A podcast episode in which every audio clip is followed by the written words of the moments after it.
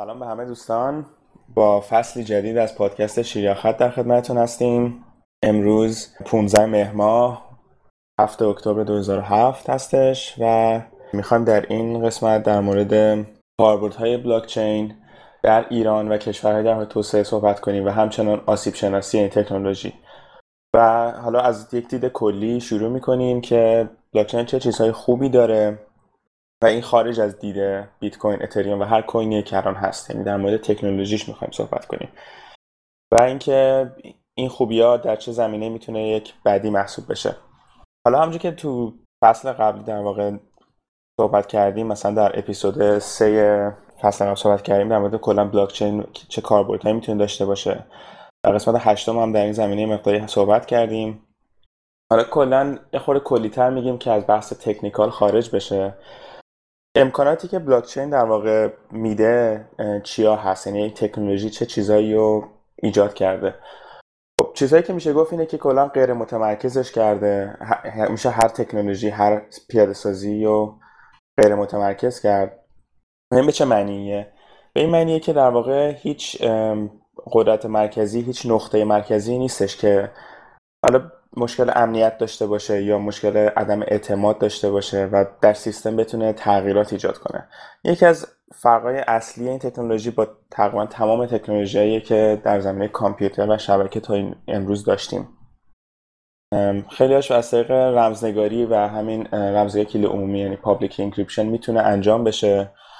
ولی هیچ وقت به اونجا نرسیده که انجام بشه و بلاکچین ایجاد شد حالا که امکانات دیگه ای که بلاکچین در واقع میده شفاف سازیه همونطوری که اکثر دوستانی که اینجا هستن می‌دونن مثلا بیت کوین یا اتریوم تمام transaction های شبکه public ه و همه اون همه می‌تونن ببینن اونا چی ولی حالا اینکه چه اطلاعاتی از اون در واقع من بگیرن خب متفاوته. پس اینکه چه بلاکچینی باشه چه پیاده سازی داشته باشه. بعضی هستن مثل Monero یا Zcash که تا حد زیادی مفهوم transaction رو قایم کردن و دیده نمیشه که در واقع transaction از کی به کی بوده و برای چه مقدار. حالا این بحث مالی بلاکچین هست. حالا خیلی از بحثایی که هستش اینه که حداقل چند سالیه هست که از بلاکچین چه کارهای دیگه ای به جز یک پول می‌تونیم استفاده کنیم. که خیلی از مثال های اولیه بحث ثبت احوال یا ثبت زمینه. که به این صورت باید باشه که به جای اینکه یک database مرکزی باشه که یک سازمانی کنترل کنه و دسترسی کامل داشته باشه اینو رو روی بلاکچین پیاده سازی کنیم. به این صورت که هر کسی در واقع هویتش به یک key بسته به یک پسورد سخت یا private key وصله. حالا به هر صورتی یا می‌تونه قرنیه چشم باشه می‌تونه اثر انگشت باشه می‌تونه هر چیزی که یک پسورد منحصر به فرد برای اون شخص هست. و اینو به عنوان تایید کننده استفاده کنن برای اینکه بتونن اطلاعات رو روی بلاکچین ثبت کنن. حالا خوبیش چیه؟ خوبیش می‌تونه این باشه که اون بلاکچین چون یک واقع پروتکل هست یک چیز پابلیک هست از همه جای دنیا از همه سازمان ها می‌تونن تایید کنن اون هویت رو و لزومی نداره که به اون سازمان اصلی رجوع کنن و سوال کنن. و خیلی وقتا دیدیم که مشکلات شبکه مشکلات خیلی مشکلات کوچیکی باعث شده که این این سیستمی که تا الان داریم فیل کنه و خیلی مشکلات ایجاد کنه. و خب بلاکچین می‌تونه اینجا کمک کنه. حالا بدیاش چیه؟ بدیاش خیلیاش می‌تونه این باشه در همین سیستم هویت. این می‌تونه باشه که اگر حالا من اگه هویتم به یک ای بسته سخت افزاری بستگی داره مثل همونجوری که می‌تونه یک RFID روی شناسنامه باشه. من اگه شناسنامه رو گم کنم چجوری می‌تونم ثابت کنم که من منم دوباره و در واقع بحث ریوکیشن یه بحثیه که در خیلی برای پیاده سازی ها خیلی جا دیدیم که اون نقطه کلیدیه که نتونستن خوب پیاده کنن. یه مشکل دیگه می‌تونه باشه که سرعته چون بلاکچین کنده. بلاکچین نسبتا نسبت تکنولوژی متمرکز خیلی کندتره خیلی efficiency نداره. یعنی شما هزینه بره هر تغییری که رو بلاکچین می‌خوایم بدین برعکس سیستم های database ی که خب هزینه ای نداره. فقط یک مقداری روی database ی تغییر میدین. ولی خب این هزینه ها رو در واقع بابت اون غیر متمرکز بودن و اون شفافیت داریم در واقع پرداخت می‌کنیم. حالا این کلیاتی بود که در مورد صحبت کردیم. بعد بحث دیگه هستش که میره در market ها و بازارهایی که بر اساس یک تکنولوژی که در بلاکچین هست پیاده سازی شده که مثلا بیت کوین خودش یک market خیلی بزرگی داره از trading از investment از کارهای دیگه که در این زمینه هم صحبت خواهیم کرد. و امکاناتی که بلاکچین می‌تونه به جامعه بده این سوال هم هستش که چه تهدیداتی رو در واقع می‌تونه داشته باشه برای جامعه و چقدر در واقع اگر بهش درست پرداخته نشه و نسبت بهش آگاهی وجود نداشته باشه چقدر می‌تونه برخلاف منافع جمعی یا جامعه ازش استفاده بشه. اینم فکر می‌کنم نکته هستش که جای بحث داره و میشه بهش پرداخت. به خصوص توی فضای کنونی که خب چین داره توی دنیا سریعا داره رشد می‌کنه و سرعت رشدش خب انقدر بالا هستش که فرصت پرداختن به تمامی جنبه های در واقع این تکنولوژی نیست و چه مثبت چه منفی. چون به هر حال ما نمی‌تونیم بگیم که خود تکنولوژی نه. اما از نه اینکه خود تکنولوژی جنبه منفی داشته باشه یا نه اما اینکه از خود این تکنولوژی به عنوان یک ابزار استفاده بکنن برای اینکه اهداف در واقع ناسالم رو پیش ببرن خود این موضوع هم می‌تونه موضوع قابل بحثی باشه. تو بحث جالبی کردین که من خیلی وقت در این زمینه مثال آرورا کوین رو می‌زنم که تکنولوژی بلاکچین رو خیلی راحت میشه استفاده کرد. ولی اون ستاپ اولیه و اون پروتکل اولیه که می‌ذارین در واقع اون تا آخر خواهد بود مگر که بخواین حالا فورک کنین و شاخه کنین و حالا های خودش. و این مثال Auroracoin مثال جالبیه که بکنم قبلا در موردش تو پادکست صحبت کردیم ولی حالا یک بار برای دوستان جدید میگم. در واقع در کشور ایسلند اومدن گفتن ما coin ملی می‌خوایم و حالا ایسلند یه مسئله مشکلات اقتصادی داره که حالا گفتن coin ملی می‌خوایم و می‌خوایم از بلاک چین پیاده سازی کنیم اینو. در واقع کاری که کردن اومدن گفتن به همه در citizen ها همه کسایی که در این کشور زندگی می‌کنن و شماره ملی دارن به مقدار 100 دلار Auroracoin میدیم. و خب ایده خیلی جالبی بود که مردم این coin داشته باشن بتونن استفاده کنن واقعا ایده جالبیه. ولی در واقع از علم اقتصاد کم استفاده کردن اینجا. به این معنی که نیومدن اقتصاد این coin رو ببینن. چون هر پول جدیدی هر چیزی که در بهش میگن storage of value داشته باشه یک فضای اقتصادی هم لازم داره که بتونه خرج شه بتونه استفاده بشه. و اینو بهش فکر نکردن. و خب تنها استفاده این کوین این بودش که می‌تونن اینو بفروشن و 100 دلار بگیرن. و خب این همین اتفاق افتاد و بلند ارز تقاضا به هم خورد به خاطر اینکه همه داشتن می‌خواستن بفروشن و عرضه رفت بالا و تقاضایی نبود برای این کوین. و ارزشش به شدت اومد پایین. حالا بعدا هی بالا پایین شد به خاطر اینکه ترید میشه این کوین. ولی در واقع اون اقتصادی که باید میداشت و نداشت و دیدیم که شکست خورد از نظر یک پروژه ملی. و خب همونجور که بابک گفت باید خیلی تحقیق بکنن و ببینن که در واقع همه جنبه های این کوین جدید چیا می‌تونه باشه و چجوری می‌تونن ازش استفاده کنن سلام. من یه سوالی داشتم در مورد اینکه فکر می‌کنید که منابع مالی برای تأمین هزینه های بلاکچین از کجا تأمین میشه؟ آیا آسیب زننده به بخش اعظمی از جامعه و منابع مالی جامعه که مادی هستند می‌تونه باشه؟ سوال جالبیه. حالا یه بخشی که می‌تونه ضرر بزنه در واقع که خیلی از تکنولوژی و اتوماسیون داره این کار رو انجام میده اینه که خیلی ها رو خب شغلشون از دست میدن. مخصوصا شغلای دولتی. اگر در زمینه دولت پیاده سازی بشه حالا بسته به فضای. ولی مثلا فرض کنیم برای کار اداری برای ثبت احوال بلاکچین استفاده بشه. خب خیلی از کارهایی که در حال حاضری یک سری آدم مسئولش هستن و این کارها رو انجام میدن خب دیگه کاری نخواهند داشت. چون همه این کارها به صورت اتوماتیک و در واقع با بیس ریاضی انجام خواهد شد. یکی از آسیب هایی که خواهد داشت و خب این رو دیدیم در, در خیلی از تکنولوژی ها و اتوماسیون این آسیب ها رو داشتیم و خیلی کارخونه ها دیدیم که مثلا ربات ها جایگزین شدن و خیلی ها شغلشون رو دست دادن. ولی در مورد در مورد قیمتی که میگین حالا باز بستگی به این داره که اون بلاک چین چجوری پیاده سازی شده باشه. ولی از اونجایی که این هزینه میره برای نوشتن روی بلاک چین و در واقع میره برای ماینرها یا کسایی که مسئول تایید اون اطلاعات هستن یه اقتصاد جدیدی ایجاد می‌کنه و نمیشه گفتش که این پول داره میسوزه یا داره از بین میره به خاطر اینکه داره در خود این شبکه میچرخه. ولی حالا چه اتفاقاتی بیفته بعد از این واقعا باید اتفاق بیفته و انجام بشه و ببینیم که به کجا می‌رسه. نمیشه زیاد پیش بینی کرد. ولی ایده جالبی که بهش فکر کرد و ببینیم که از چه جنبه هایی میشه نگاه کرد. حالا اگر کسی از دوستان در واقع در با علم اقتصاد آشنان و می‌تونن یه تحلیلی روی این زمینه انجام بدن خیلی خوشحال میشم که گوش بدن. ممنون از توضیحتون. اما یه چیزی این وسط میمونه و اونم اینه که زندگی ما بر اساس مواده یعنی اینکه ما سیب می‌خوریم برنج می‌خوریم و خیلی اتفاقات دیگه برای زنده بودن.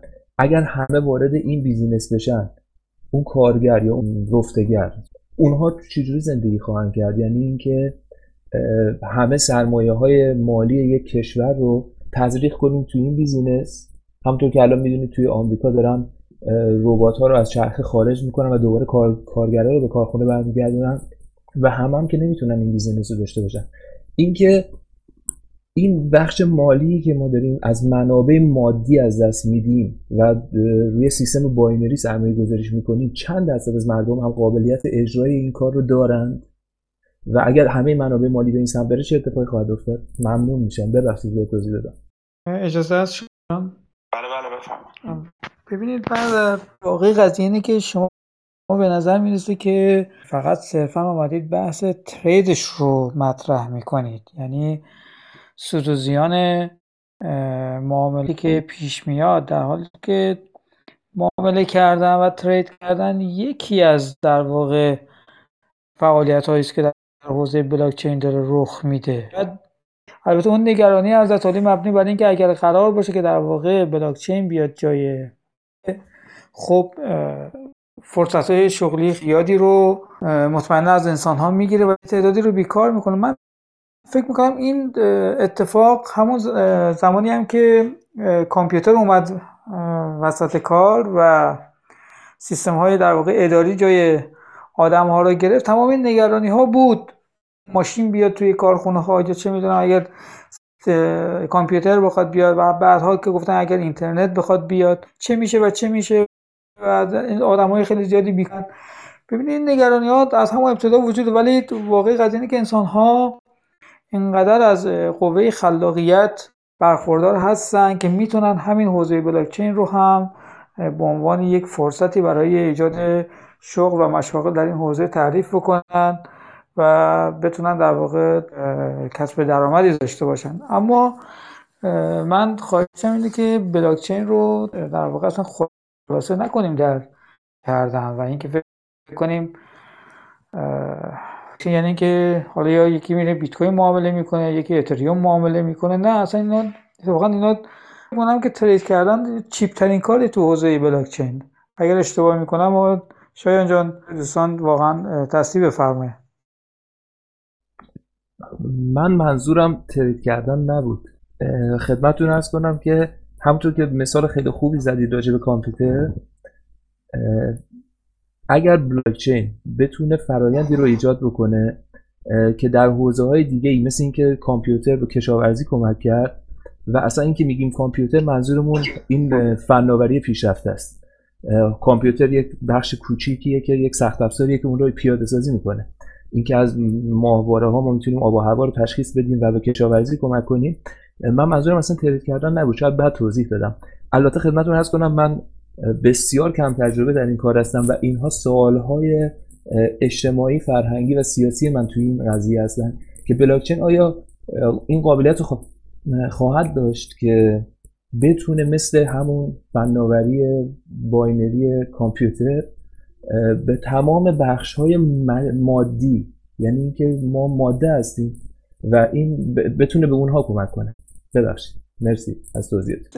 قطعا همین گونه خواهد بود. یعنی من تصورم برای اینه که بلاکچین و گسترش اون ضمن در واقع تهدیدهایی رو که ممکنه داشته باشه در حوزه در واقع مشاغل و یا حتی حتی شما نکات خیلی خوبی رو مطرح کردید بحثای مرتبط با اجتماعی و سیاسی اقتصادی. ولی قطعا فوایدی رو خواهد داشت و این قدرت رو انسان ها دارن توانایی رو دارن که بتونن بر آنچه را که در واقع دست پرورده خودشون غلبه پیدا کنن و اجازه تسخیر شدن رو بهش ندن. هرچند که در یک دوره این اتفاق ممکنه بیفته. همونطور که ما وقتی که فرهنگ در واقع مدرنیته رو پی می‌گیریم یعنی از دوره رونسانس به این طرف نگاه می‌کنیم که یک جاهایی در واقع ماشین میاد مسلط میشه بر انسان ها و بعد پیامدهای منفی خودش رو به وجود میاره. نهایتا انسان ها با یک رفرشی که دارند و با یک بازنگری که در این قضایی انجام میدن میان نقاط آسیب پذیرش رو اصلاح می‌کنن و سعی می‌کنن که در واقع اون در واقع افسارش رو به دست ندن که در واقع زندگی ها رو مختل بکنه. من تصورم برای اینه که انسان خیلی هوشمندتر و هوشیارتر از اینه که اجازه بده در واقع بلاکچین به نحوی کلا اصلا جامعه مختل بکنه. من در ادامه خدمت کنم آقای بابک موضوع خیلی خوبی رو فرمودن اینکه می‌تونه خیلی عوارض زیادی داشته باشه مثل بمب اتمی انرژی هسته شکافت هسته و دیگه معروف ترینش دینامیت. می‌خوایم ببینیم که آیا مزایاش به معایبش میچربه؟ یعنی اینکه بلاکچین می‌تونه آسیب زننده تر باشه یا اینکه ما بعدها می‌تونیم کنترلش کنیم؟ مثلا اینکه واقعا این بهتر نیست که ما بپذیریم که توی کشوری که زندگی می‌کنیم همجور که آقای شایان فرمودن سیستم ثبت احوالمون رو centralize کنیم به جای decentralize بودنش. مرسی. بحث جالبیه. حالا نمی‌دونم بلاکچین به آسیب آسیبی که یک دینامیت می‌تونه بزنه برسه یا نه ولی مثال جالبی بود. حالا بحثی که هست یه در مورد اتریوم مثلا موقعی قبل از که راه بیفته در موقع این ایده ای که ما می‌تونیم یک کامپیوتر غیر متمرکز داشته باشیم. خیلی این بحثا رو می‌کردن که خب ما یک کامپیوتر غیر متمرکز داریم. هر آدرسی می‌تونه یک اپلیکیشن باشه یک برنامه باشه و اجرا شه و هیچ کسی نمی‌تونه اون اپلیکیشن رو در خاموش کنه یا از بین ببره. خب حالا اگر اون اپلیکیشن ماهیتش آسیب زدن باشه یعنی ویروسی باشه چیکار باید کرد؟ که خب این بحث جالبی شده بود در این زمینه. همونجور که دیدیم حالا تا اینجا نداشتیم همچین داستانی که بتونه صدمه بزنه. ولی بحث اینه که خب اون بلاکچین در واقع هر اتفاقی که بتونه بیفته در داخل خودش می‌تونه بیفته و بحث کاربردش در جامعه است. و حالا این تکنولوژی میاد و برای اینترنت داشتیم برای تلفن داشتیم همه اینا بوده. اینا هم زیبایی این تکنولوژی هست و هم زشتیشه که یک سری انسان ها خب کارشون از دست میدن به خاطر اینکه اون کار اون تکنولوژی در واقع جایگزین کرده اون فعالیت روزمره این دوستانو ولی خب در عین حال هم یک سری انسان های دیگه بودن که در اول اون تکنولوژی نقش داشتن و حالا یه جورایی مونوپولی داشتن روی اون تکنولوژی و در واقع قدرت و سرمایه زیادی به دست آوردن. و خب یه تکنولوژی جدید باعث میشه که در واقع این قدرت بره دست یه سری انسان جدید یک سری آدم جدیدی که تکنولوژی جدید رو دارن میارن. و این خودش باعث میشه یه بالانسی در جامعه ایجاد بشه. ولی در این حال انسانهای زیادی شاید کار خوش از دست بدن و نتونن برگردن به اون لولی که قبلش بودن. و خب شاید خیلی دید جامعه شناسی به این داستان داشتن خیلی جالب تر باشه. بعد بحث دیگه اینه که خب همون حالا این صدماتی می‌تونه به جامعه بزنه از این لحاظ که بلاکچین وقتی ایجاد بشه تا وقتی که در واقع نودهایی در شبکه اون بلاکچین کپی از اون بلاکچین دارن ادامه خواهد داشت. و دیگه نمیشه جلوشو گرفت. میشه جلوی کاربردش گرفت و در واقع اون اپلیکیشن اون لایه‌ای که یوزرها و انسانهای عادی دارن با این بلاکچین صحبت می‌کنن رو بست. که خیلی وقتا دیدیم مثلا در چین و روسیه در واقع میان اون اکسچنج هایی که بیت کوین و اتریوم کار می‌کنن در واقع موقتا میبندن و بلاکچین هست و همه می‌تونن از بیت کوین و بلاکچین استفاده کنن. ولی درگاه رو در واقع میبندن. و این کار میشه برای بلاکچین های دیگه هم انجام داد در صورتی که ببینن این داره آسیبی به جامعه می‌زنه. ولی این بحثی که ما حالا داریم انجام میدیم بیشتر شاید میره در زمینه آسیب شناسی تکنولوژی تا صرفا بلاکچین. چون حالا ما خیلی زمان داریم تا اینکه بلاکچین به جایی برسه که عامه بشه و در یک تکنولوژی باشه که همه مردم ازش استفاده کنن. همونجور که دیدیم بیت کوین الان حدود 9 ساله هست و هنوز به اونجایی نرسیده که مردم عادی ازش استفاده کنن. بیشتر یک پول اینترنتی به اصطلاح ماجیک مانی که داره استفاده میشه و هست و خب خیلی پول زیادی داره داخل این بلاکچین ریخته میشه. در داخل این کوین ریخته میشه. ولی خب هنوز به اونجایی نرسیده که در واقع در سطح یک جامعه بتونه حالا یا تغییر یک تغییر بزرگی ایجاد کنه. حالا چه خوب چه بد.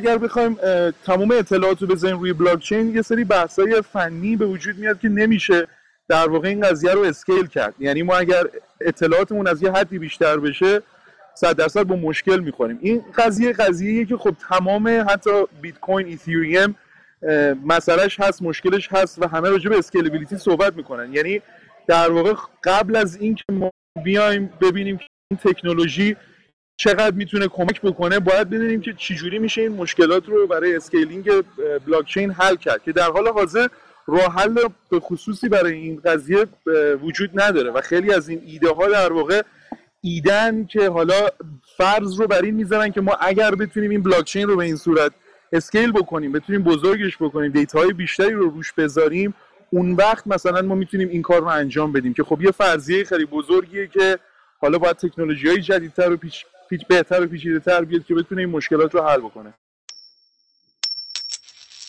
بلاکچین هم یک تکنولوژیه مثل خیلی از تکنولوژی هایی که بتر بهش رسید و در واقع پاشو کشون به اجتماع به جامعه برای اینکه بتونه زندگی کردن رو از هر بود و از هر نظری برای خودش تر بکنه. مثل اینترنت مثل خیلی از تکنولوژی های دیگه. بلاکچین هم یک تکنولوژی جدیده و اینجور که به نظر میاد این تمرکز از مراکز از نهادها ارگانها ها یا هر جای دیگه بر میداره و شاید اختیار عمل رو تا حدودی به دست افراد میده. برای اینکه بتونن در خیلی از لحاظ و خیلی از ابعاد زندگی خودشون تصمیم گیرنده باشن مثل تراکنش های مالی اطلاعات مالی اطلاعات فرد یا هر چیز دیگه و به خودی خودش به نظر من می‌تونه بلاکچین مفید باشه و کمک بکنه به جامعه به افراد جامعه به پیشبرد جامعه و اصلا شاید بشریت اما در نهایت اون کسی که انواع و اقسام تکنولوژی ها رو به اسم می‌گیره و در خدمت خودش در میاره یک بشره. برای اینکه بخوام حالا این موضوع رو یه ذره نزدیک بکنم به موضوع پادکست که قراره بهش بپردازیم آسیب شناسی واقع این تکنولوژی حالا در کشورهای در حال توسعه که کشور ما ایران هم به نوعی شامل میشه ببینید کسایی که از این تکنولوژی استفاده می‌کنن در نهایت انسان ها هستند.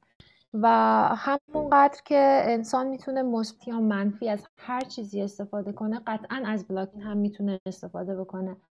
این موضوع بحث یاد قسمت هفتم سری اول پادکست شیریاخت انداخت که بحث راجع به آی سی ها بود و من اون زمان به این فکر می‌کردم که خب مثلا این وجود بلاکچین و برگزاری آی سی ها می‌تونه کمک کنه واسه اینکه خودشون اقدام بکنن و برای اندازی پروژه ها و به جامعه. حتی نظرم این بودش شاید بشه در بخش های مثلا کمک به مردم کارهای خیریه بشه از اینا استفاده کرد. و اتفاقا خاطرم هست که اون موقع علی جان می‌گفت که حتما لزوما اینطور نیست و می‌تونه اینجوری باشه که خب ایده های نچندان مثبتی برگزار کننده مثلا این آی سی ها و در ادامهش به استفاده گرفتن تکنولوژی بلاکچین باشن. الان فکر می‌کنم که بله همینطوره. قطعا می‌تونه به خیلی از ابعاد زندگی انسان کمک کنه. مثلا میگم شما همین که بدونی خودت می‌تونی به صورت فرد انفرادی و با یک سرمایه نه چندان هنگفت کاری رو برای خودت دست پا کنی. مثلا ترید کردنش که خب به قول آقای نجف یکی از پیش پا افتاده ترین کارهایی که میشه باش انجام داد. یا استخراج ارزهای دیجیتالی که باز به واسطه بلاکچین مهیا شده که امکان درآمدزایی رو میده. اولا آسون بود ولی می‌بینیم با جوم افراد و سرمایه به سمت این بود از تکنولوژی الان دیگه کار راحتی نیست. قطعا انسان می‌تونه ازش خوب استفاده کنه و بعد هم استفاده بکنه. شاید در کنار این موضوع مبحث آگاهی که اصلا این چه چیزی هست که ما داریم ازش استفاده می‌کنیم و موجود شده برای اینکه چه خدمتی رو به جامعه بشری بکنه. داشتن این آگاهی ها می‌تونه به ما کمک کنه که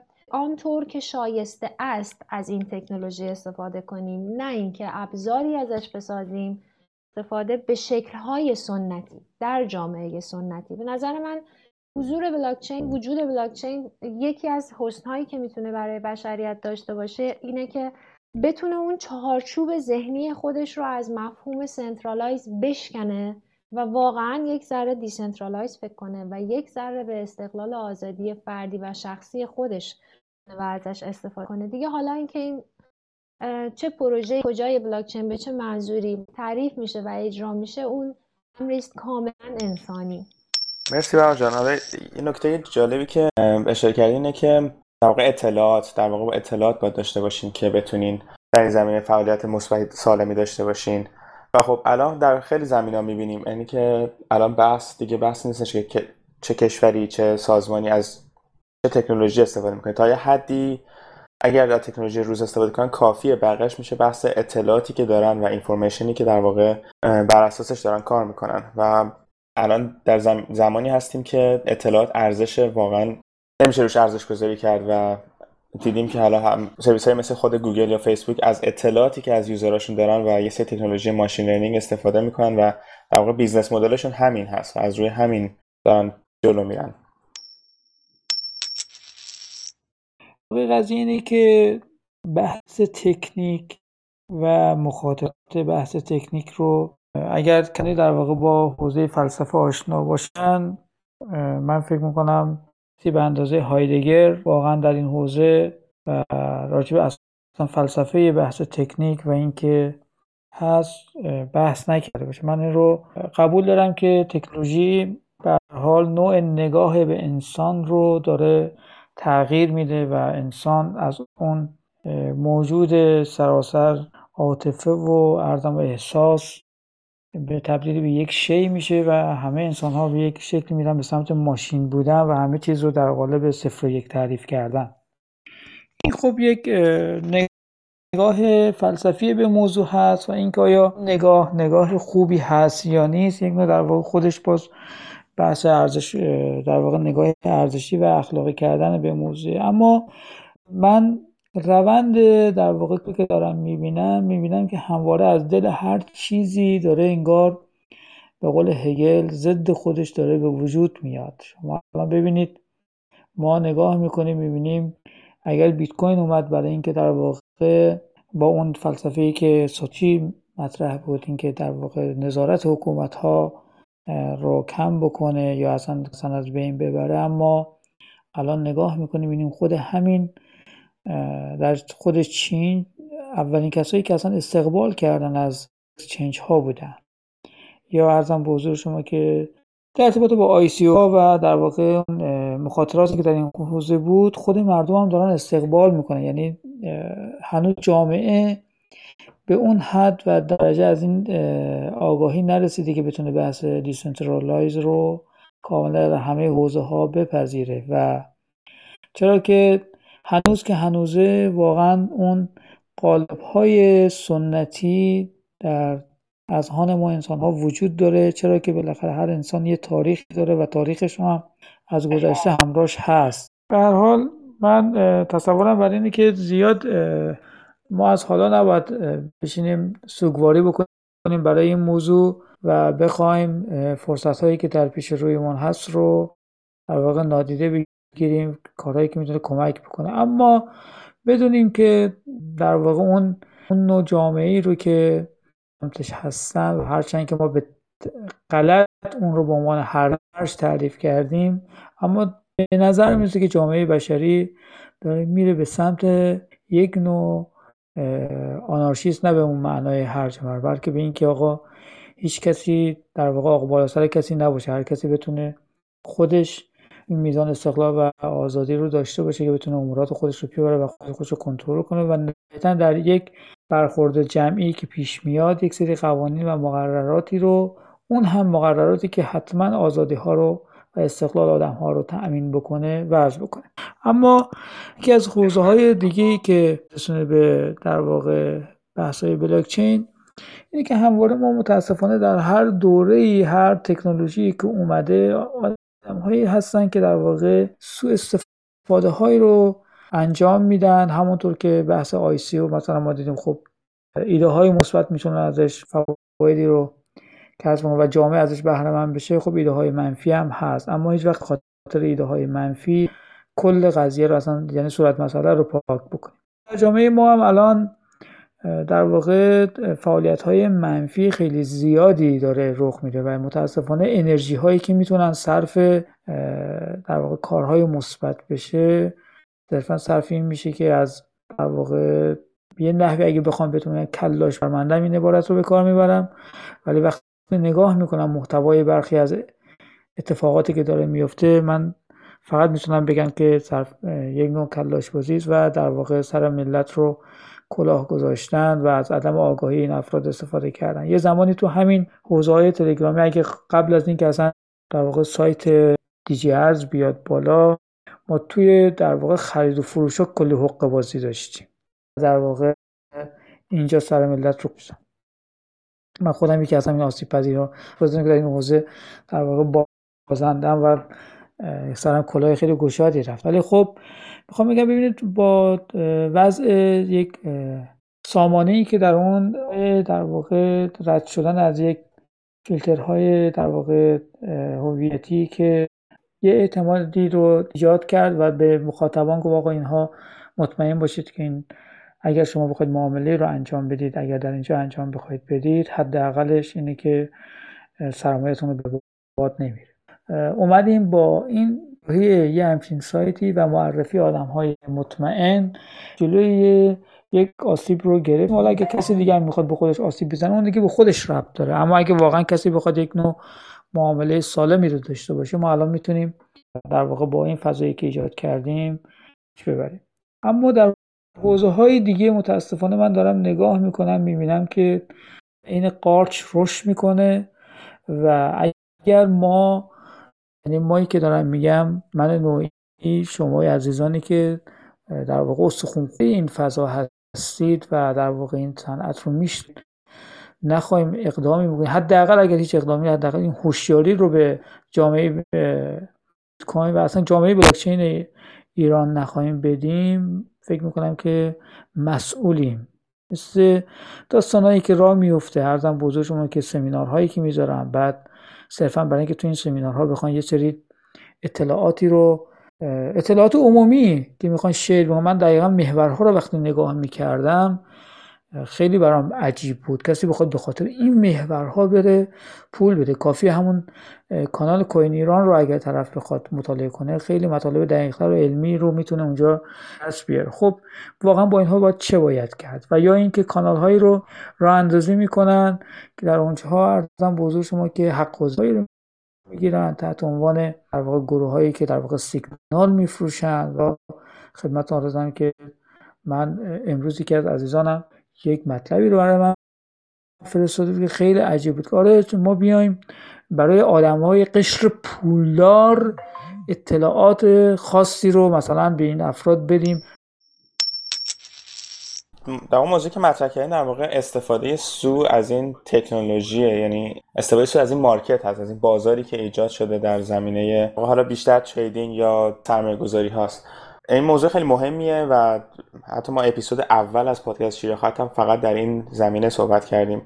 خیلی این موضوع رو پوشش دادیم ولی خب حالا حدودا فکر کنم نه ماه پیش بوده از اون زمان تا الان احتمالا خیلی متدهای جدیدی ایجاد شده برای حالا کلاهبرداری استفاده سو. می‌خوام فقط برگردونیم موضوع روی فوکسی که داشتیم که در واقع خود تکنولوژی بلاکچین بجز ماهیت مالیش چه استفاده می‌تونه داشته باشه و تیپ شناسی اون استفاده ها که خب الان خیلی از این تکنولوژی ها می‌بینیم که در واقع به اصطلاح تست بدشون شدن تو آفریقا شدن و خیلی کشورهایی مثل کنیا و کشورهای دیگه هستن که حتی ثبت احوال هم پیاده کردن در روی بلاک چین و دارن سعی می‌کنن استفاده کنن. یکی از مثال های جالبی که هست میشه بررسیش کرد یه شرکت به اسم بیت پسا که در واقع حالا داستانی که هستش پشت این زمینه اینه که مثل ایران, که شارژ ایران سل داریم و می‌تونیم بر هم دیگه ارسال کنیم همچین سیستمی اونجا بودش به اسم بیت پسا و داستانی که هست اینه که یک روز یه نفر رفتش از یک سوپرمارکتی تخم مرغ بخره و دید که پول همراهش نداره از طرف پرسید که من می‌تونم شارژ گوشی واسهتون بفرستم شارژ تلفن بفرستم و همونجا با گوشیش شارژ فرستاد و در واقع پرداخت کرد هزینه اون تخم مرغ و یک مارکت ایجاد شد در واقع چون اونجا سیستم بانکی خیلی مدرنی نداره و انتقال پول کار سختیه. و این سیستم ایجاد شدش که بانک الکترونیک ایجاد شد از واقع شارژ موبایل ارسال شارژ موبایل. خب خیلی نسبتا بزرگ شد و شبکه چون همه جا سیگنال موبایل بود و همه موبایل داشتن و تونستن از این سیستم استفاده کنن. و شرکت های همین شرکت بیت اومد حتی در واقع روش استفاده کرد که بیت کوین وارد این شبکه بشه. شما می‌تونید با بیت کوین وارد این شبکه بشین. یا این شبکه با بیت کوین خارج بشین. که خب این باعث میشه که در واقع شبکه بومی که ایجاد شده شبکه مالی بومی که ایجاد شده به شبکه اینترنشنال وصل بشه و بدون نیاز به یکی شرکت حالا خود اون شرکت کار این کانورت این دوتا پول رو با هم انجام می‌داد. ولی هیچ شبکه نیستش که شما بگه که کسی نمی‌تونه استفاده کنه یا کسی می‌تونه یعنی سیستم غیر متمرکز رو داشتن. ولی خب بعد دیدیم که یه سری مشکلای قانونی ایجاد شد و خود دولت و خود در سیستم مخابرات اومدن جلوی این, شبکه رو گرفتن. من فهم خواستم این مثال بزنم چون مثال جالبی بود. ببینید تکنولوژی بین این امکان رو میده. حالا با پیاده سازی صحیح خودش البته. این امکان رو میده که دموکراتیک ترین حالت یا حالا آقای نجف زاده عبارت آنارشیست رو به کار بردن بله یعنی درستش اگر در نظر بگیریم آنارشیستیک ترین حالت ممکن آزاد ترین جامعه ممکن رو بتونه پیاده سازی بکنه. در و در واقع داستان بلاکچین با پیاده سازی بیت کوین ما سیلک رود رو داشتیم سایت سیلک رود رو داشتیم که در راه اون با ایده آزادی انسان نسبت به ماده که می‌خواد داخل بدنش رو خب ما می‌دونیم که الکل مصرفش آسیب می‌زنه به بدن. سیگار مصرفش آسیب می‌زنه به بدن. اما اینها از نظر قانونی مشکلی نداره و در خیلی از کشورها در واقع رسمی فروش می‌رسه یا مواد مخدر دیگر. طراح اولین بار این ایده رو که ما باید این رو کلا بذاریم بر عهده خود فرد خود فرد که انتخاب بکنه که چیزی رو مصرف بکنه یا نه.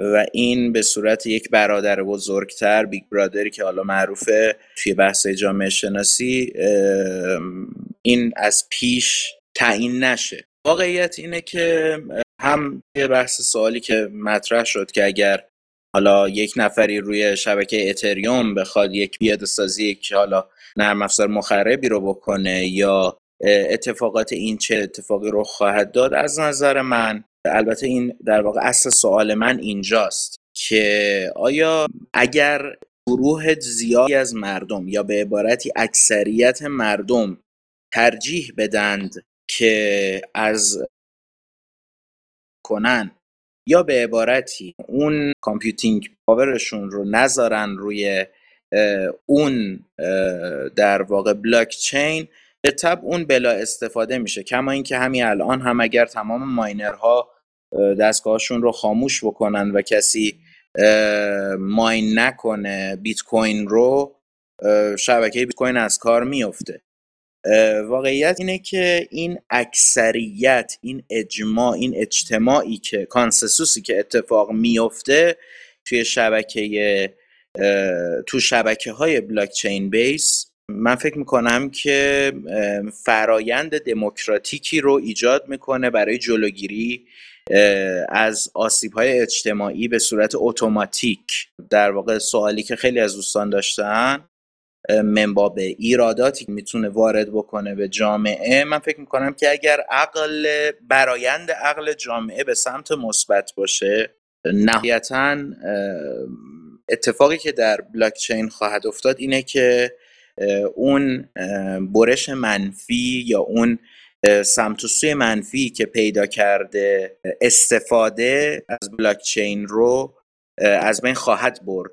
چون گروه اعظمی شبکه رو بایکوت می‌کنن یا در واقع در مقابلش میست در واقع سوال اینجاست که آیا با اکثریت ما توی بلاکچین می‌تونیم جلوی فرایندهای مخرب رو بگیریم یا اینکه نه باید کلش که به یک سو بره. این سوالی است که در واقع من از دوستان دارم خصوصا شایان جان که تو این زمینه تجربه دارم مرسی نیما جان. حالا این بحثی گفتین در واقع جالبه. حالا بلاکچین رو به به عنوان تکنولوژی در واقع حالا دیستراپتیو بهش میگن یا هم آنارشیستی نگاه کرد یا میشه به این مدل نگاه کردش که دموکراسی مطلقه.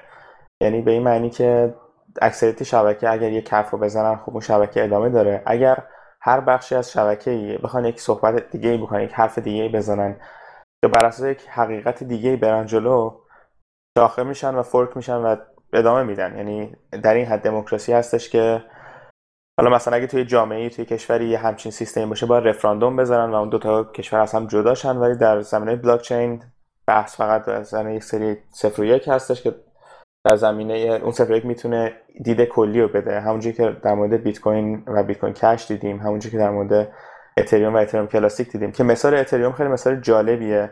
از این لحاظ که خب اصلا fork ش سر این اتفاق افتاد که گروه تیم اصلی اتریوم بعد از یک هکی گفتن که okay ما می‌خوایم در واقع revert کنیم transaction transaction hacker ه رو در واقع بالانسش رو برگردونیم به اون کسایی که پول ازش دزدیده شده. و این با خب ایده کلی بلاکچین که یک سیستمی هستش که هیچ کسی نمی‌تونه روش همچین کاری انجام بده در واقع در یک راستا نبود و یک عده‌ای گفتن که ما می‌خوایم بیت کوین اتریوم کلاسیک رو داشته باشیم به این معنی که بلاکچین کسی نمی‌تونه روش دست ببره. و همونی که هر اتفاقی که بیفته و انجام اتفاق افتاده و در واقع حقیقت که باید هممون بهش اعتماد داشته باشیم. و خب می‌بینیم که این حالت هست. یعنی دموکراسی مطلق میشه بهش گفت همونجوری که گفتی در واقع اجماع و consensus هستش که رو معنی میده به اون بلاکچین اگر ما به یک حداکثری در بلاکچین برسیم یعنی همون دموکراسی مطلق اون موقع چه اتفاقی خواهد افتاد؟ یعنی اینکه خب وقتی که صاحبان وقتی که این افراد کوچیک که کوچیک کوچیک اومدن بالا و الان صاحب قدرت شدن و الان این رو یک فرایند دموکراتیک می‌دونن و صاحب شهن و جایگاه و اعتبار شدن چه خواهند کرد؟ با مردم با فضا و با اون قدرت مالی که مثل تمام نظام های پولی گذشته در طول تاریخ توسط افرادی به دست اومد. متشکرم از شما. خب الان یه خورده بحث فرق می‌کنه اینجا. از این لحاظ که خب در واقع بلاکچین دموکراسی مطلق هست و هیچ تغییری در واقع حقیقت یکیه برای همه. همونجور که گفتی اگه برای تو سوئیس اگه کوچه بخواد آسفالت بشه می‌تونن یه رفراندوم محلی داشته باشن. در بلاکچین حالا مثلا بلاکچین بیت کوین در واقع هم چیزی نداریم یک رفراندوم کلی فقط داریم. و خب خیلی وقتا دیدیم که مثلا در واقع در چیزهای مثل سافت فورک یا تغییراتی که در شبکه در واقع اختلال ایجاد نمی‌کنه در واقع همین دموکراسی مطلق هستش که باعث میشه اون شبکه شاخه نشه و ادامه پیدا کنه. و میشه گفت دموکراسی مطلق هست همیشه مگر که دو تا نظر داشته باشیم که بعد اون دو تا نظر با هم در واقع روی تعداد رأیی که در شبکه دارن رقابت می‌کنن. و دیگه بعدش میشه حالا سیستم در marketing که چجوری market کنن. و حالا بعد اون ان... حالا بحث اینه که اون انسان هایی که در واقع در این بلاکچین به یه قدرتی رسیدن کیان؟ و خب در مثلا واسه مثال بیت کوین رو می‌زنیم. در واقع کسایی هستن که ماینینگ فارم های بزرگی دارن و در واقع هشین پاور زیادی در شبکه دارن. چون تنها روشی که میشه رای داد در شبکه های بلاکچینی قدرت محاسباتیه و یا حالا روش های دیگه ای که بعد از این معرفی شدن. ولی شما بسته به اینکه چقدر قدرت محاسباتی دارین و چقدر به شبکه دارین کمک می‌کنین می‌تونین نظر بدین. و خب اگر حتی دو نفری که نزدیک 50 درصد شبکه دارن دو نظر مختلف داشته باشن ما می‌بینیم که دو تا شبکه متفاوت خواهیم داشت. و حالا بحث اینه که در دید کلی ساتوشی ناکاماتو این نبوده که قدرت مرکزی داشته باشیم یا mining pool و حتی دستگاه ASIC در اون دید اصلی نبودن که هیچ جوری بشه این mining رو متمرکز کرد. دید اصلی این بوده که هر کسی رو خون... تو خونه خودش رو کامپیوتر خودش یه node run می‌کنه و در حال mine کردن و نظر داره در مورد شبکه. خب با اون دید خیلی پیاده‌سازی این مدل دموکراسی راحتتر و بهتره ولی خب تکنولوژی یه جور دیگه پیشرفت کرد و دیدیم که الان مثلا در چین یه تمرکزی هست. و خب یه سری بحث هست که این centralization می‌تونه ضرر بزنه به این دموکراسی که در بلاکچین هست. ولی دیگه اتفاقی که افتاده و داریم فقط در آسیب شناسیشو میشه بررسی کرد و میشه در با mining pool های بیشتری این قدرت رو پخش کرد. من تو صحبتم اشاره کردم به پیاده سازی صحیح. واقعیت اینه که بله دقیقا این با توجه به متمرکز شدن قدرت در یک جا حالا خصوصا الان در چین نسبت به شبکه بیت کوین ما این موضوع رو داریم. ولی اگر پیاده سازی صحیحی صورت بگیره یعنی الان مثلا ما فورک بیت گولد رو بیت کوین گولد رو داریم که توی دات کام من رو خوندم. که داره سعی می‌کنه دوباره بیت رو برگردونه به سمتی که بیشتر دست مردم باشه و کمتر متمرکز باشه. از یک طرف. و از طرف دیگه ما پیاده سازی های دیگری رو داریم مثل زیکش یا حالا من الان نمونه دیگر تو زنم نیست که کدوماشون سی پی یو بیسن در واقع پردازششون سی پی یو بیسه و امکان اینکه این رو با GPU یا ASIC mine ش بکنی در حال حاضر وجود نداره.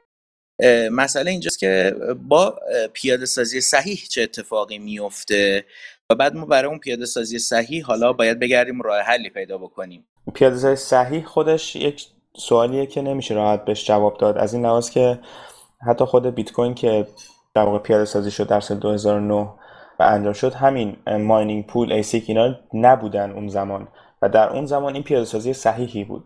و تکنولوژی یه جور دیگه پیشرفت کرد و کلا خیلی ها میگن که در هر سیستمی اگر سیستم incentivize داشته باشیم یعنی سیستمی که user ها رو تشویق کنیم تشویق مالی کنیم که کاری انجام بدن همیشه یک سری user ها پیدا خواهند شد که یک روشی پیدا کنن که هیچ وقت در نظر گرفته نشده بوده موقع طراحی سیستم. و اینجاست که خیلی پیچیدگی ایجاد می‌کنه. و خیلی این سیستم های دیگر می‌بینیم که حالا در آینده یه جور دیگه مثلا همین یکم مثال ها مونرو هستش که رو CPU mine میشه. الان می‌بینیم که خیلی از وبسایت ها در واقع advertisement میان در واقع یک JavaScript می‌ذارن و رو, browser user mine می‌کنن و یک mining pool ایجاد کردن که این اگر به user اعلام نکنن که همچین کاری دارن انجام میدن کار غیر قانونیه خیلی دیدیم که ویروسایی اومدن به روی مثلا گوشه اندروید که در واقع همین مونرو ماین می‌کنن و این استفاده غیر صحیح از اون امکانیه که این کوین داشت که بتونه قدرت رو پخش کنه بین یوزرها و در واقع باز قدرت میره دست یک کسی که یک ماینینگ پولی داره که در واقع یک ویروس و یک باتنتی رو داره ران می‌کنه. و خب اینا اینا در واقع پیاده سازی صحیح در میاد ولی استفاده سو از اون امکانات هستش. ممنونم آقای شایان. دقیقا سوال بعدی من همین بود که پیاده سازی صحیح چه خواهد بود؟ در متشکرم. عالی. حالا ببینیم که چه راهکاری داریم. این اتفاقات افتاده. یعنی و باز هم اتفاق میفته همینجور که توی جامعه همیشه ما دیدیم یه روی خوب داریم یه روی بد داریم. چه کار میشه کرد؟ یعنی راه حل چی هستش؟ به نظر من ما بهترین راهکاری که الان جلوی خودمون داریم آگاهی رساندن به دیگرانه. اگه ادهی از چیزی خبر ندارن و با اون تکنولوژی آشنا نیستن و عده می‌فهمن و درکش می‌کنن کلا. این رو به اشتراک بذارن و این به نظر من ساده ترین و راحت ترین راهه که بتونیم حداقل همونطور که نیما جان گفت به اون اکثریت اکثریت در شبکه آدم برسه. اگه یک موضوع بدی اتفاق میفته و این میشه با اطلاع رسانی قبل از اینکه شیوع پیدا بکنه ها بخواد بزرگ بشه با یه اطلاع رسانی کوچیک به اون افرادی که گمراه شدن و اون ای که از ناآگاهی اون افراد دارن سوء استفاده می‌کنن بتونن به مسیر اصلی خودشون برگردن و راه درست رو انتخاب بکنن. به نظر من مردم یک جایی با منطق خودشون تصمیم می‌گیرن. شاید خیلی جاها الان در زمینه بلاکچین شما روی اینترنت search بکنید مثل پایگاه کوین ایران یا مثل channel کوین ایران به این موضوع انقدر خوب و تخصصی پرداخت نشده باشه که واقعا بلاکچین چیه و چه استفاده میشه ازش کرد. ما همینطور که روز به روز جلوتر میریم با مشکلات متعددی روبرو میشیم. می‌تونه مثلا از یادتون باشه سالهای پیش سایت های HYIP و پونزی و network های مختلفی که راه افتاده بودن و مردم رو با بیت کوین. بعد از اون سراغ مثلا سایت های کلیکی بود که پشت سر همدیگه این سایت ها پشت سر همدیگه اضافه تر میشه و این تنها چیزی که تونست جلوش رو تا حدودی در ایران بگیره من نمیگم کاملا جمع شده. اما می‌تونیم خودمون نگاه بکنیم که بخش بزرگیش با همین آگاه سازی جمع شد و خیلی در آینده این می‌تونه کمک بیشتری بکنه. راهکاری که من فکر می‌کنم اینه که مشارکت در گروه ها مشارکت در فروم ها افرادی که تجربه بیشتری دارن افرادی که اطلاعات بهتری دارن افرادی که متخصص هستن در این زمینه به بقیه دوستان مشاوره بدن اطلاعاتشون رو در میون بذارن و اینو بدونید که هر کسی که به این مشاوره و در میون گذاشتن اطلاعات و آگاهی رساندن به دیگران کمک می‌کنه در واقع داره از اون بخشی از اکثریت کمک می‌کنه. از اون اکثریت خوب رو دارن مثال می‌زنم و منظور من اون اکثریت خوب داستان هستش. چون همه این برمیگرده چون هر کدوم ما یک رأی هستیم در شبکه و بتونیم اون مابقی افراد هم از گمراهی در بیاریم بیرون خب مسلما اکثریت شبکه با ما هستش. همین پیشورز جان. سایت کوین ایران ساخته شد و الان داره هزینه میشه براش و داره محتویاتی درش پر میشه. سایت دیجی ارز سایت ارزم دورتون که گروه هایی که الان ما داریم سایت ماینینگ باکس. همین پادکستی که الان توش داریم با هم دیگه صحبت می‌کنیم. اینها همه با این دید ساخته شد که همونطوری که می‌بینی استفاده از همه این سایت ها هم رایگان هست. و هدف این هست که این دید و این انگیزه رو به کاربر داده بشه که اطلاعات رو به اشتراک بذاره و در واقع به رایگان محتویات درست رو در اختیار سایرین بذاره تا حالا به قولی از گمراه شدن دیگران هم جلوگیری بشه. در تفکر اوپن سورس ما سعی می‌کنیم با آگاهی دادن به جمع به در واقع اجتماع و در اختیار گذاشتن ابزارهای مناسب شما ببینید سیستم عامل لینوکس یکی از سیستم عامل های بسیار امنه که توسط گروه در واقع به صورت جمعی نمیشه به صورت جمعی پایش میشه. این business plan های وجود داره که ازش درآمد کسب بکنیم. در این حال distribution های زیادی رو هم می‌بینیم که دارن این رو به رایگان در اختیار مردم قرار میدن. و واقعیت من در تکمیل حرف پدرام صرفا می‌خواستم این رو بگم. یه سوالی داشتم خدمت خود شما. راجع بلاکچین در همون حوزه‌ای که فهمیدید که الان مورد بحث ما هست. اینکه این رو بهتر نمی‌دونید که ما بلاکچین رو منحصر کنیم به افراد توی ایران حداقل. منحصر کنیم به افرادی که بسیار محدود هستن. نه اینکه بسیار محدود به نسبت جمعیت و کار توسط اونها انجام بشه؟ به جای اینکه اون رو گسترش بدیم به یک توده ای از مردم که اطلاعات و آگاهی لازم راجع به این موضوع رو ندارن. من فقط متوجه منظورتون آموزش راجع بلاکچین یا یک پیاده سازی یک بلاکچینی که فقط مختص به یک سری مردم باشه؟ هم آموزش به صورت عام و هم اینکه پیاده سازی بلاکچین.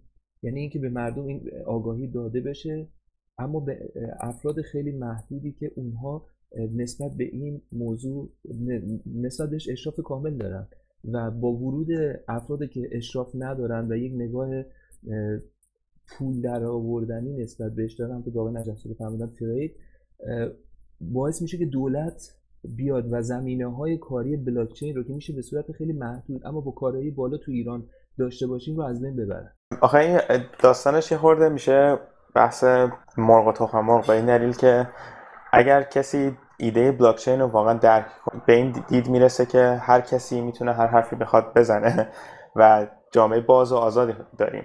و اگر بخوایم اینو حالا به هر صورتی حالا بگذاریم که از نظر عملی واقعا پیاده سازی همچین محدودیتی غیر ممکنه تا حدی به دلیل باز بودن اینترنت و تمام امکانات.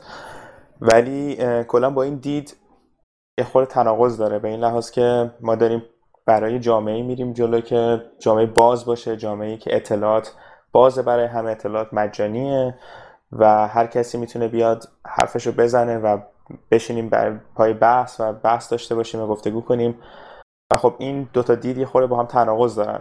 و حالا خیلی سعی کردیم که مثلا تو همین پادکست ها خیلی از این دوستانی که یا تیم هایی که جان جدا کار می‌کنن و حتی شاید رقابت ناسالم دارن و حتی دعوت کردیم که تشریف بیارن اینجا بشینیم با هم صحبت کنیم و این در واقع یک, در یک فضای عمومی فضای بازی که هیچ در, در بسته ای نداره بشیم صحبت کنیم و یک راه حل سالم رو پیدا کنیم که بتونه برای آینده ایران و کلا این جامعه مفید باشه. ولی حالا زیاد همکاری ندیدیم ولی اگر باشه خیلی خوشحال میشم که بتونیم صحبت کنیم و حالا این بحث هستش که مثلا در مورد حالا جامعه خارج از ایران بحث Bitcoin Foundation بود که یه تیمی جمع شدن و رای گیری می‌کردن و مدیر عامل داشتن و خیلی داستانه دیگه. ولی این تیم مثلا بعد دو سه سال واقعا این سوال پیش اومد که خب این با دید کلی بلاک چین و بیت کوین تمایز داره و این تیم در واقع چیکار باید انجام بده؟ حالا بحث میره بحث آموزش که خب اگر هر تعداد آدم بیشتری که اطلاعات داره بتونه آموزش بده خب چه بهتر؟ ولی الان می‌بینیم که یه خورده مشکل سری میشه که تعدادی با اطلاعات کم و بیشتر با قصد سود مالی وارد این مارکت و بازار میشن.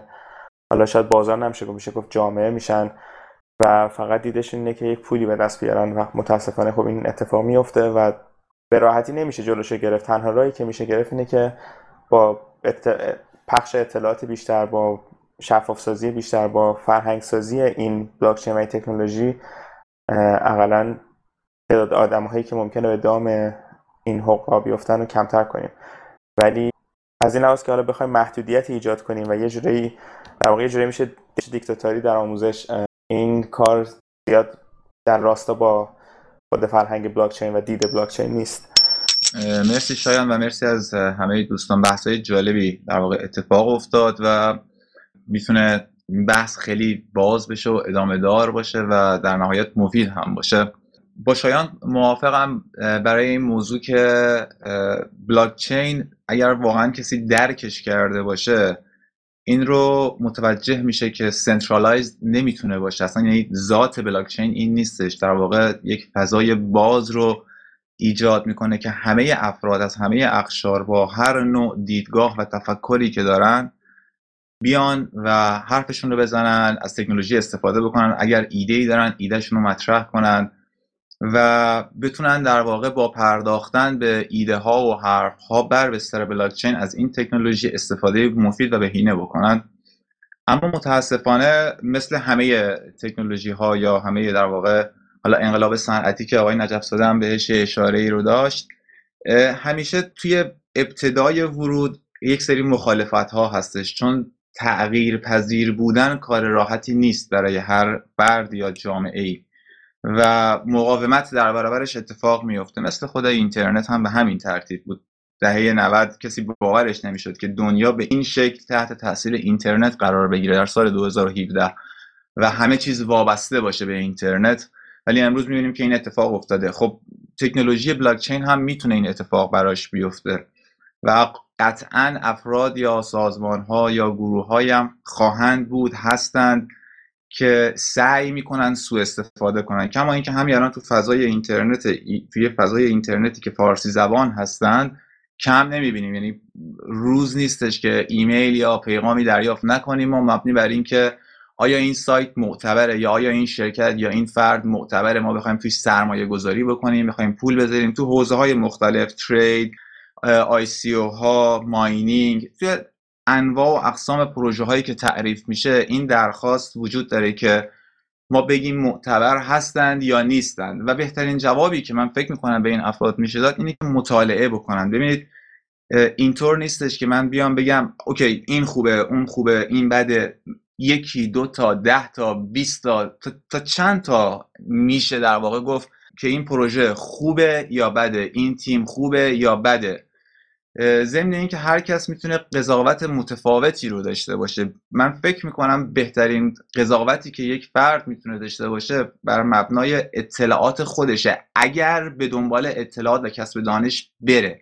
اما اگر قرار باشه که نره و صرفا بر اساس حرف های دیگران بخواد تصمیم گیری بکنه برای اینکه تو کدوم حوزه وارد بشه به کدوم پلتفرم یا تیم یا شرکت اعتماد بکنه من فکر می‌کنم این مسیر مسیر درستی نباشه و در نهایت منجر میشه به از دست دادن مال اعتبار و فرار از این تکنولوژی.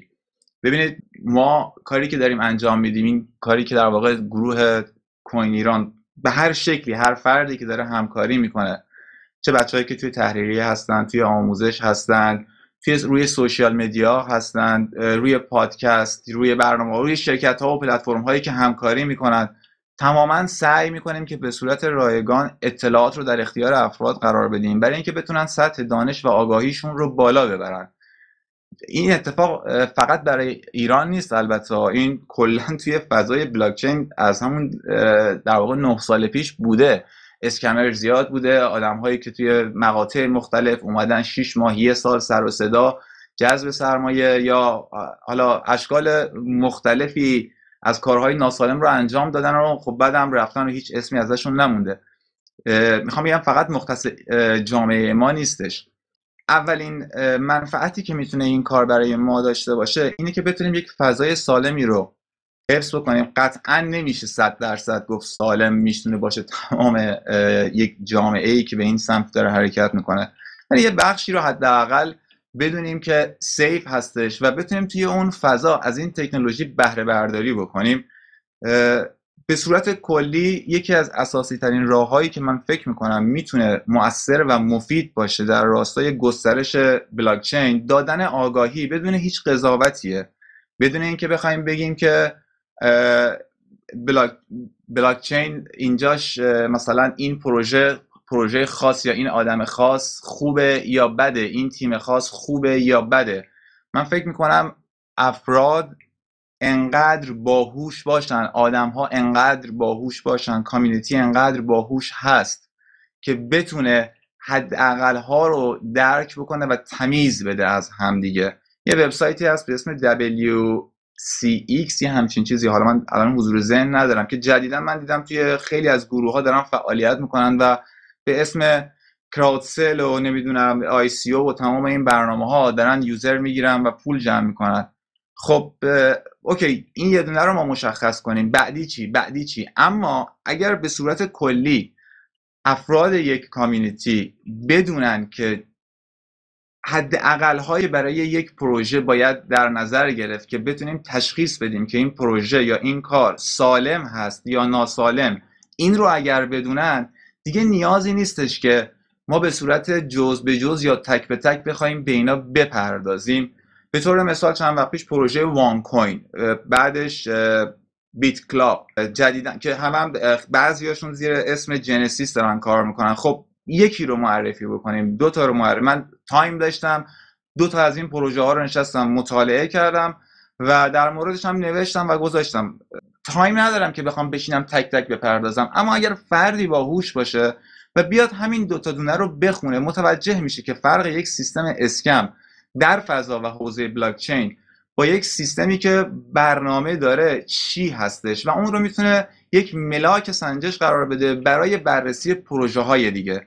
در مجموع با اکثر دوستان موافق هستم که دادن آگاهی و اطلاعات می‌تونه کمک بسیار بسیار موثری در این حوزه داشته باشه. مرسی بابک جان. اتفاقا همین موضوعی که داشتی می‌گفتی توی اپیزود 8 همین پادکست شیراخت در موردش خیلی صحبت کردیم که در پروژه ها رو رو چه زمین های ارزیابی کنن دوستان که اصلا بفهمن این واقعا یک بلاکچین هست یا نه. اگر فرق آلت کوین توکن و ICO کلا داستانش چیه؟ ICO ها چجوری ارزیابی کنن؟ حالا یه در واقع یک کلیاتی در موردش صحبت شده. اگه دوستان مایلن گوش بدن و واقعا یکی از اپیزودهایی که اپیزود مورد علاقه خودم هستش. اگر روند مواجهه با مواجهه بشر با تغییرات رو یک بررسی داشته باشیم می‌بینیم که هر گونه تغییری در ابتدا با یک مخالفت یک synergy جمعی مواجه میشه. به این معنی که خب خوشبین مثبت نگر میان و از اون تق... از اون ایده فکر پروژه یا هر تکنولوژی ارائه شده استقبال می‌کنن و به دنبال راههایی برای بهتر کردن هستن. چه در زندگی خودشون و چه در اشل اجتماع. ولی چیزی که در جامعه کنونی در جامعه فارسی زبان کنونی باهاش مواجه میشیم البته اینایی که عرض می‌کنم خدمتون کاملا تحلیل و توجیه شخص بنده هست و لزومی نداره که تعمیم داده بشه و عین واقعیت در نظر گرفته بشه. اما به نظر خود من با دو قشر آدم مواجهیم. قشری که متوجه شدن این یک تکنولوژی است یک علمی هست که جای رشد و پیشرفت بسیار داره چه خودش چه در جامعه. و افراد دیگری که دچار هیجانات این بازار این تکنولوژی میشن و به خاطر بکر بودن بازارش و نوین بودن تکنولوژیش میان و دید کاسب معابانه ای نسبت بهش پیدا می‌کنن و فکر می‌کنن که بله این اون موقعیتیه که ما اون موجیه که ما باید بگیریم برسیم به نوک چی میگن اوج موج و در واقع آینده از آن ماست چون همینجور کیسه های ثروت به سمت جیب ما در واقع سرازیر میشه.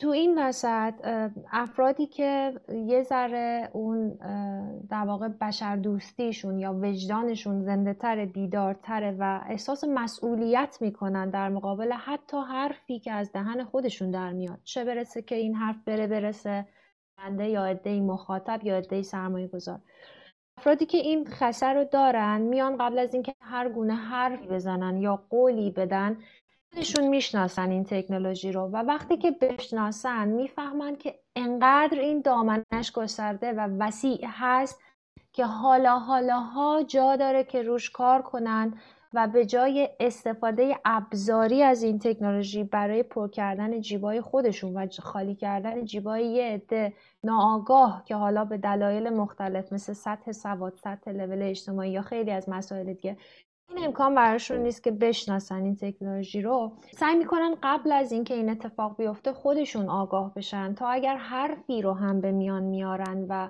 چی می‌کنن برای شایع این تکنولوژی حرف صحیح و صادقانه ای باشه.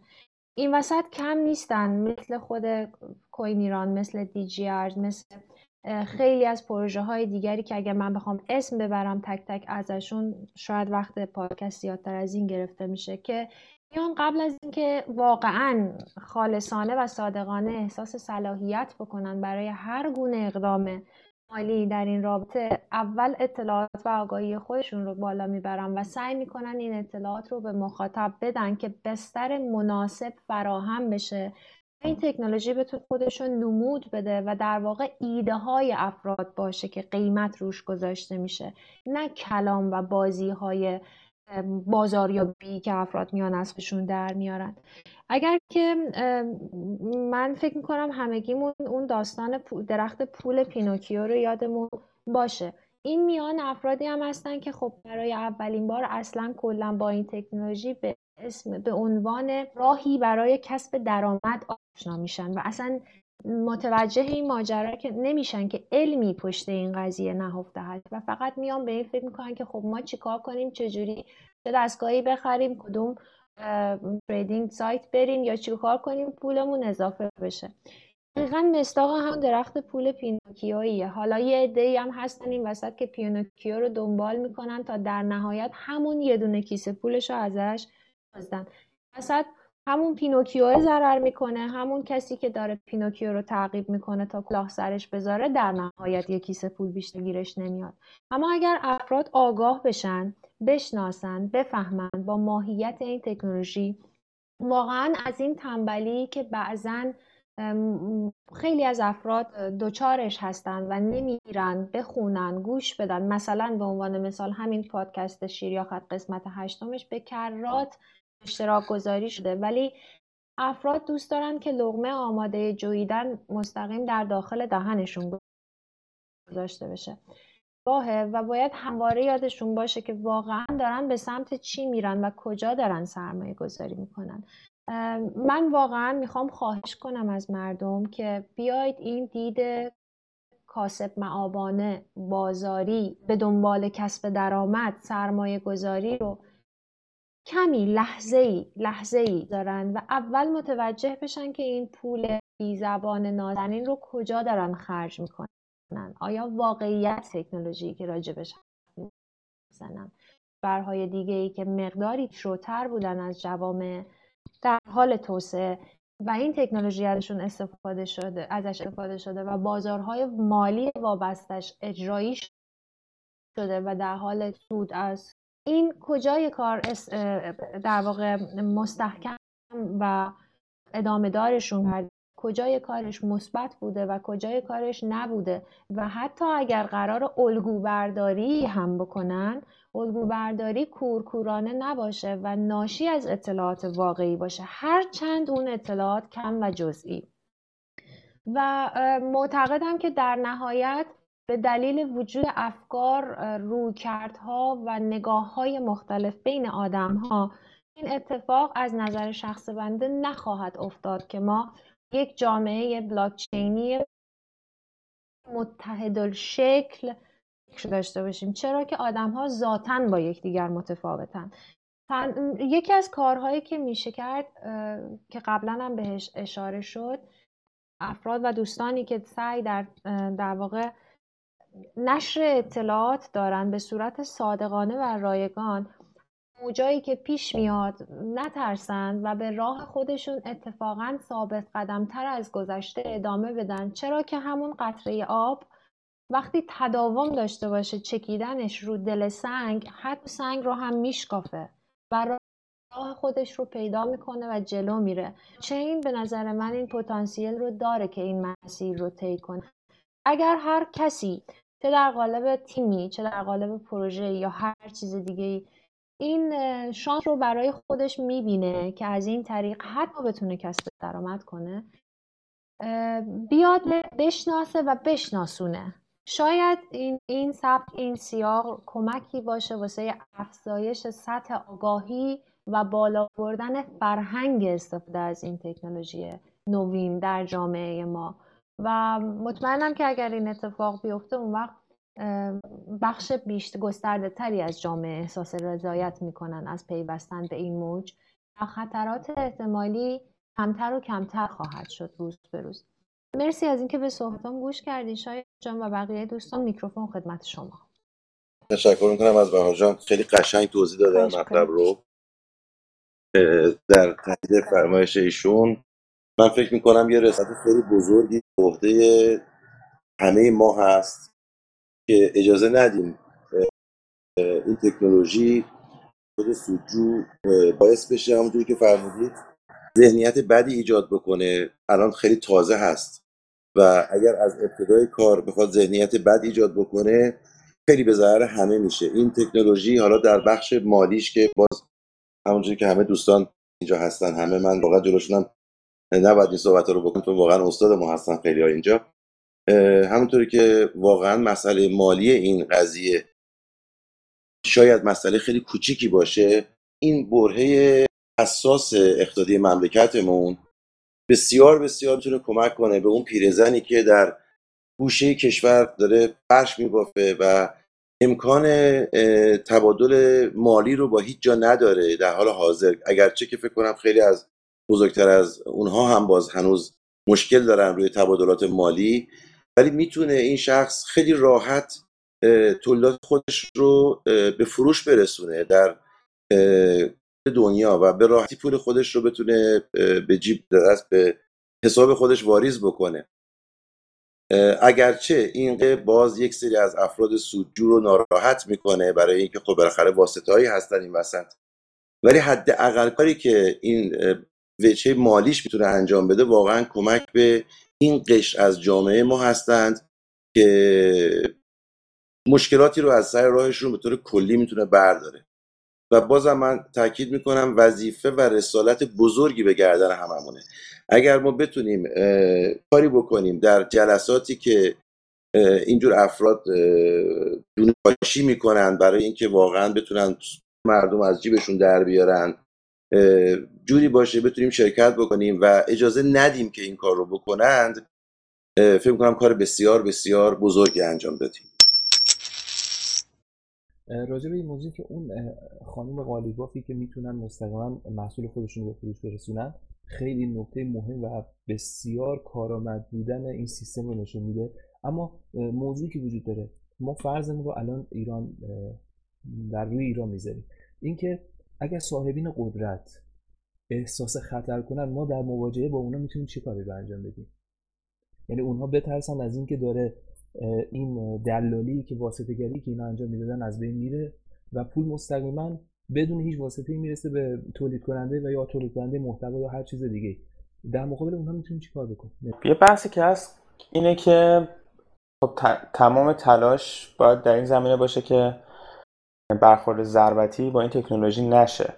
ولی حالا اگر روزی برسه که برخورد ضربتی بشه و این تکنولوژی و حالا بیت کوین بلاکچین غیر قانونی اعلام بشه منظومه یک شهروند اینه که در چارچوب قوانین اون کشور حرکت کنه و باید سعی کنه که یا با فرهنگسازی بیشتر این قانون رو برگردونه یا اگه کاری انجام بده بعد از ایجاد این قانون خب اون کار غیر قانونیه و توصیه نمیشه کسی که خب کار غیر قانونی انجام بده.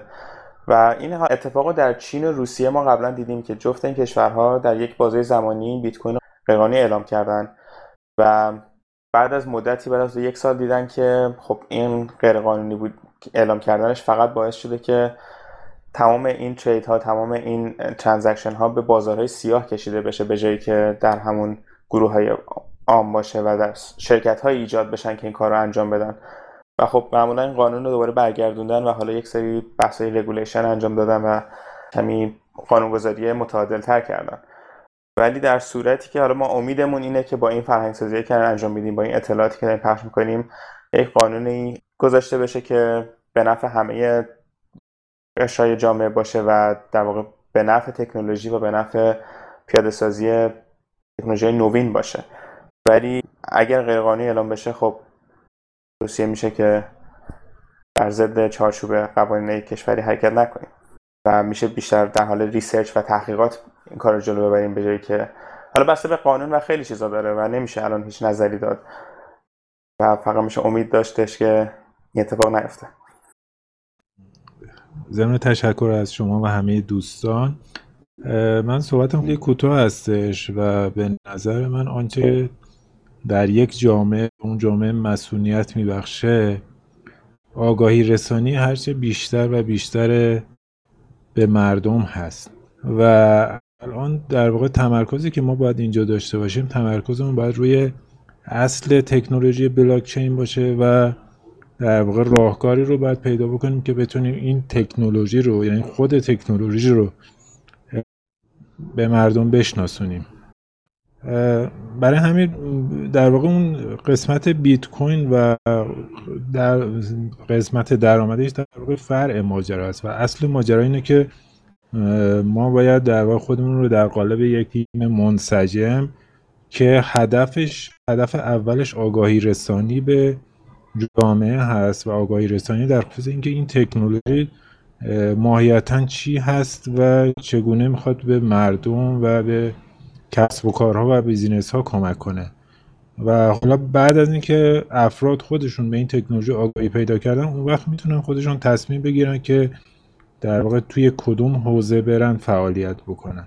خیلی ممنونم.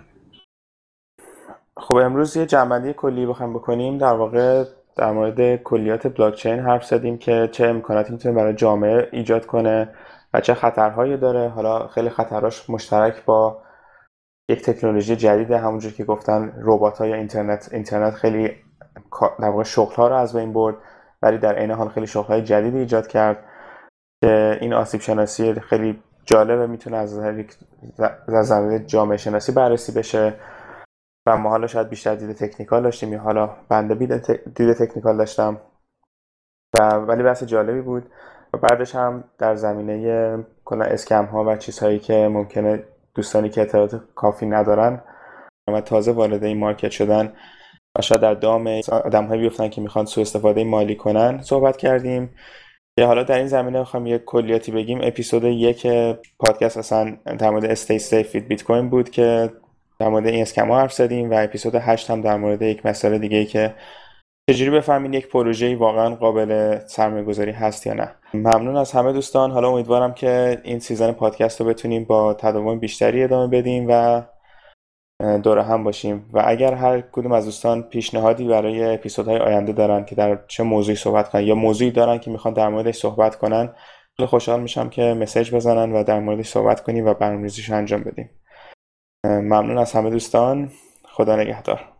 از همه دوستان. مرسی شایان جان ممنون. مرسی از همه دوستان. خسته نباشید. ممنون. صداتون شنیدیم. خیلی خوشحال شدیم. موفق باشید.